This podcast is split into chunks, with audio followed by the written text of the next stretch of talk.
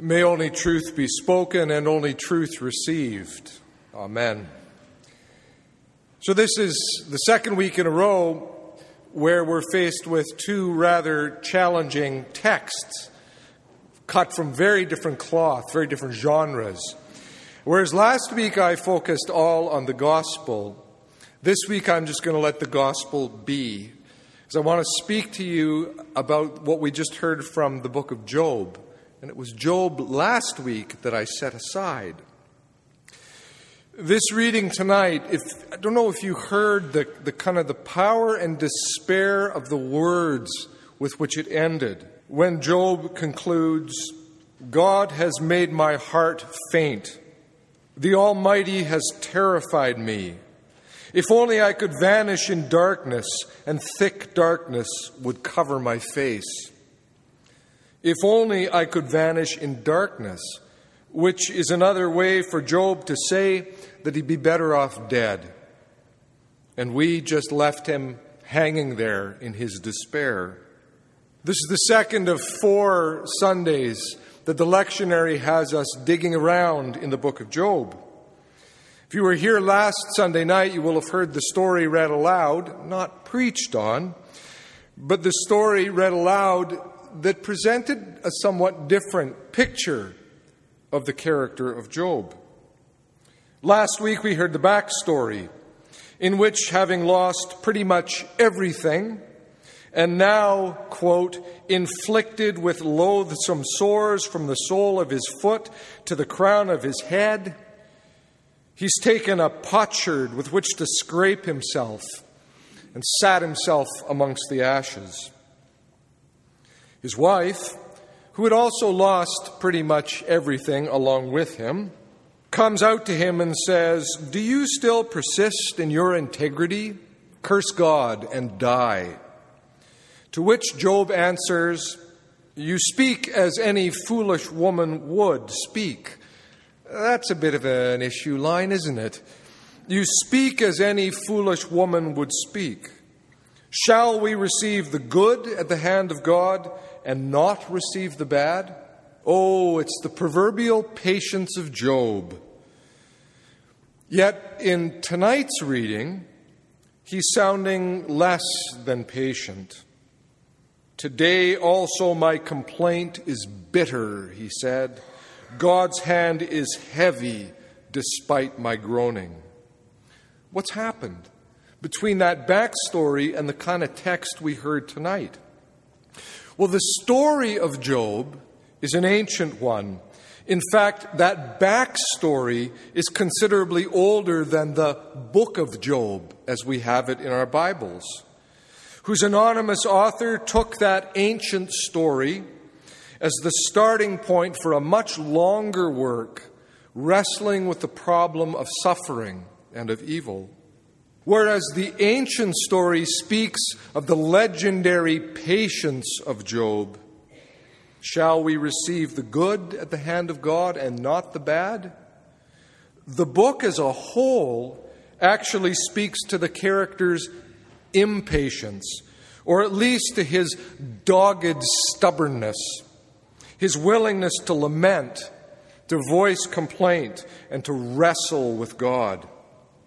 In the ancient story, Job's suffering is presented as the work of the Satan, who hits him with every loss imaginable to try to break his righteousness. The figure of the Satan is shown as being very much present, by the way, in the heavens, in the courts of the heavens, serving as something of a prosecuting attorney, or if you'll pardon the pun, a devil's advocate. In Hebrew, the name Satan means literally accuser or adversary. And that's the role the character plays in that backstory. Have you considered my servant Job? God says. There's no one like him on earth, a blameless and upright man who fears God and turns from evil. Oh, sure, the accuser replies. You bless the work of his hands, and his possessions have increased in the land. But Touch all that he has, and he'll curse you to your face. After that setup, almost a kind of a bargain, a troubling bargain, really, between God and the accuser, in which Job is stripped of everything he has, the Satan character evaporates for the rest of the book. 42 chapters. He plays a role only in the first two. The ancient story then continues poor Job on the ash heap, scraping himself with a broken pot, trying to soothe his itch, his wife completely unsupportive, and three friends arrive Eliphaz, Bildad, and Zophar. Three friends who sat with Job on the ground for seven days and seven nights, and no one spoke a word to him, for they saw that his suffering was great comforters, companions, just a presence for him in the midst of his pain. And then suddenly it all shifts. The whole book shifts. The story, that ancient story to this point, has been written in prose, but now for close to 40 chapters it moves into poetic verse. And the patient Job, who'd refused to curse God and die, hits a point where, quote, he opened his mouth and cursed the day of his birth, saying, Let the day perish on which I was born, and the night that said, A man child is conceived. And so it begins.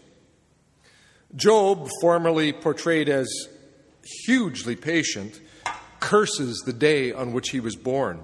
And though he never curses God, he sure questions him Job can make no sense of what's happened to him. He can see no moral order at work at all. And he lives with a deep fear that he might never receive an answer as to why he's living in such pain, why he's lost so much. Oh, that I knew where I might find God, he says, that I might come even to his dwelling. I would lay my case before him and fill my mouth with arguments. There, an upright person could reason with God, he says, and I should be acquitted forever by my judge. And yet, he continues, and this is where the, sto- the tonight's reading wrapped up. If I go forward, he's not there. If I go backward, I can't see him. On the left, he hides, and I cannot behold him. I turn to the right, but I can't see him there either. I cannot see him. God is absent. The three friends, however, who have been so silent for seven days and seven nights, are pretty clear that they can see God, or at least they can see what God is doing here. So in chapter 3 of the text, Job curses the day of his birth and offers his agonizing expression of sorrow and loss, that fear that it's all meaningless. In chapter 4, one of those friends opens his mouth and offers a carefully constructed theological explanation for what's happened to Job. Basically saying, A, we know that God rewards righteousness and punishes sin. B. You, Job, are clearly suffering. C. Therefore, you must be being punished for something. D. Thus, your solution is repent. Nice, neat, ordered theological system. Job's response, though, is essentially to say, Show me. Show me where I've gone wrong, so wrong to deserve this. Show me and I'll repent of it. But until I see what I've done, I'm lost. Well, that pattern, the back and forth between Job and his friends, the friends kind of laying out their neat theology, and Job going, I can't see it, continues chapter after chapter after chapter in this book. The friends lay out their theology of reward and punishment. Job responds with an increasingly intense, Show me, show me. Then, as the biblical scholar Kathryn Schifferdecker notes, At chapter 7 of the book, Job begins to make a critical shift in his speech. He makes the move from speaking only about God to speaking directly to God. It's a move from theologizing to lament. And, she observes, it's a move that Job's friends never make. They never stop theologizing and start lamenting or praying. Not that he suddenly stops arguing with his friends, he keeps that argument going the whole way through. But he keeps breaking out of the language of theological argument into deep lament. Lament is prayer, not particularly polite prayer either. Yes, Job keeps speaking of his fear of God, but his deepest fear is that of silence, the silence of God. Answer me. Nothing. I know that my Redeemer lives, he'll cry midway through the book, but it's as if through clenched teeth. Now, I don't want to push us toward anything close to resolution. Not tonight, not this week. Rather, I want to offer two observations. Firstly, just take note of the willingness of Job to speak the truth of his experience in prayer, never for a minute backing down from the hardest of emotions. He laments, he despairs, he complains, he even rages. And it's God to whom he addresses all of that, all of those emotions. We need not imagine, in other words, that the posture for our own prayer necessarily be nice, ordered, and meek. Job, among other things, teaches us the reality of raw, honest, even confrontational prayer. And there's times, and lots of people here know this, I know, there's times when something has gone so terribly wrong that you're left angry at God. Job would say, then let it fly. Don't be afraid of those emotions in prayer. Secondly, just a note about those friends, those three friends, sometimes in the literature called his comforters, with their airtight theological systems. They should actually make us shudder, not because they're so offensive, but because they're doing the sort of thing that we can so easily do ourselves. They're accounting for Job's pain. They're not helping him to bear it. They're giving him answers when what he most needed was their presence. They get it right for those first seven days and seven nights. They should have kept getting it right. One of my professors in theological college once told us that whenever we went to visit with a family dealing with death, you know, either somebody is about to die or has just died. What we should do is to go into the house or into the hospital room and say to them, I'm so very, very sorry for your loss. Just that. Then sit down and shut up. Just keep company. Let them speak their pain. Let them lament their sorrow. Let their voices be the ones heard. Because it's so easy to try to say something. And very often, what we say is actually like lemon juice on an open cut. Even at the point when it makes sense to offer prayer with them, he, t- he told us, watch your language very, very carefully.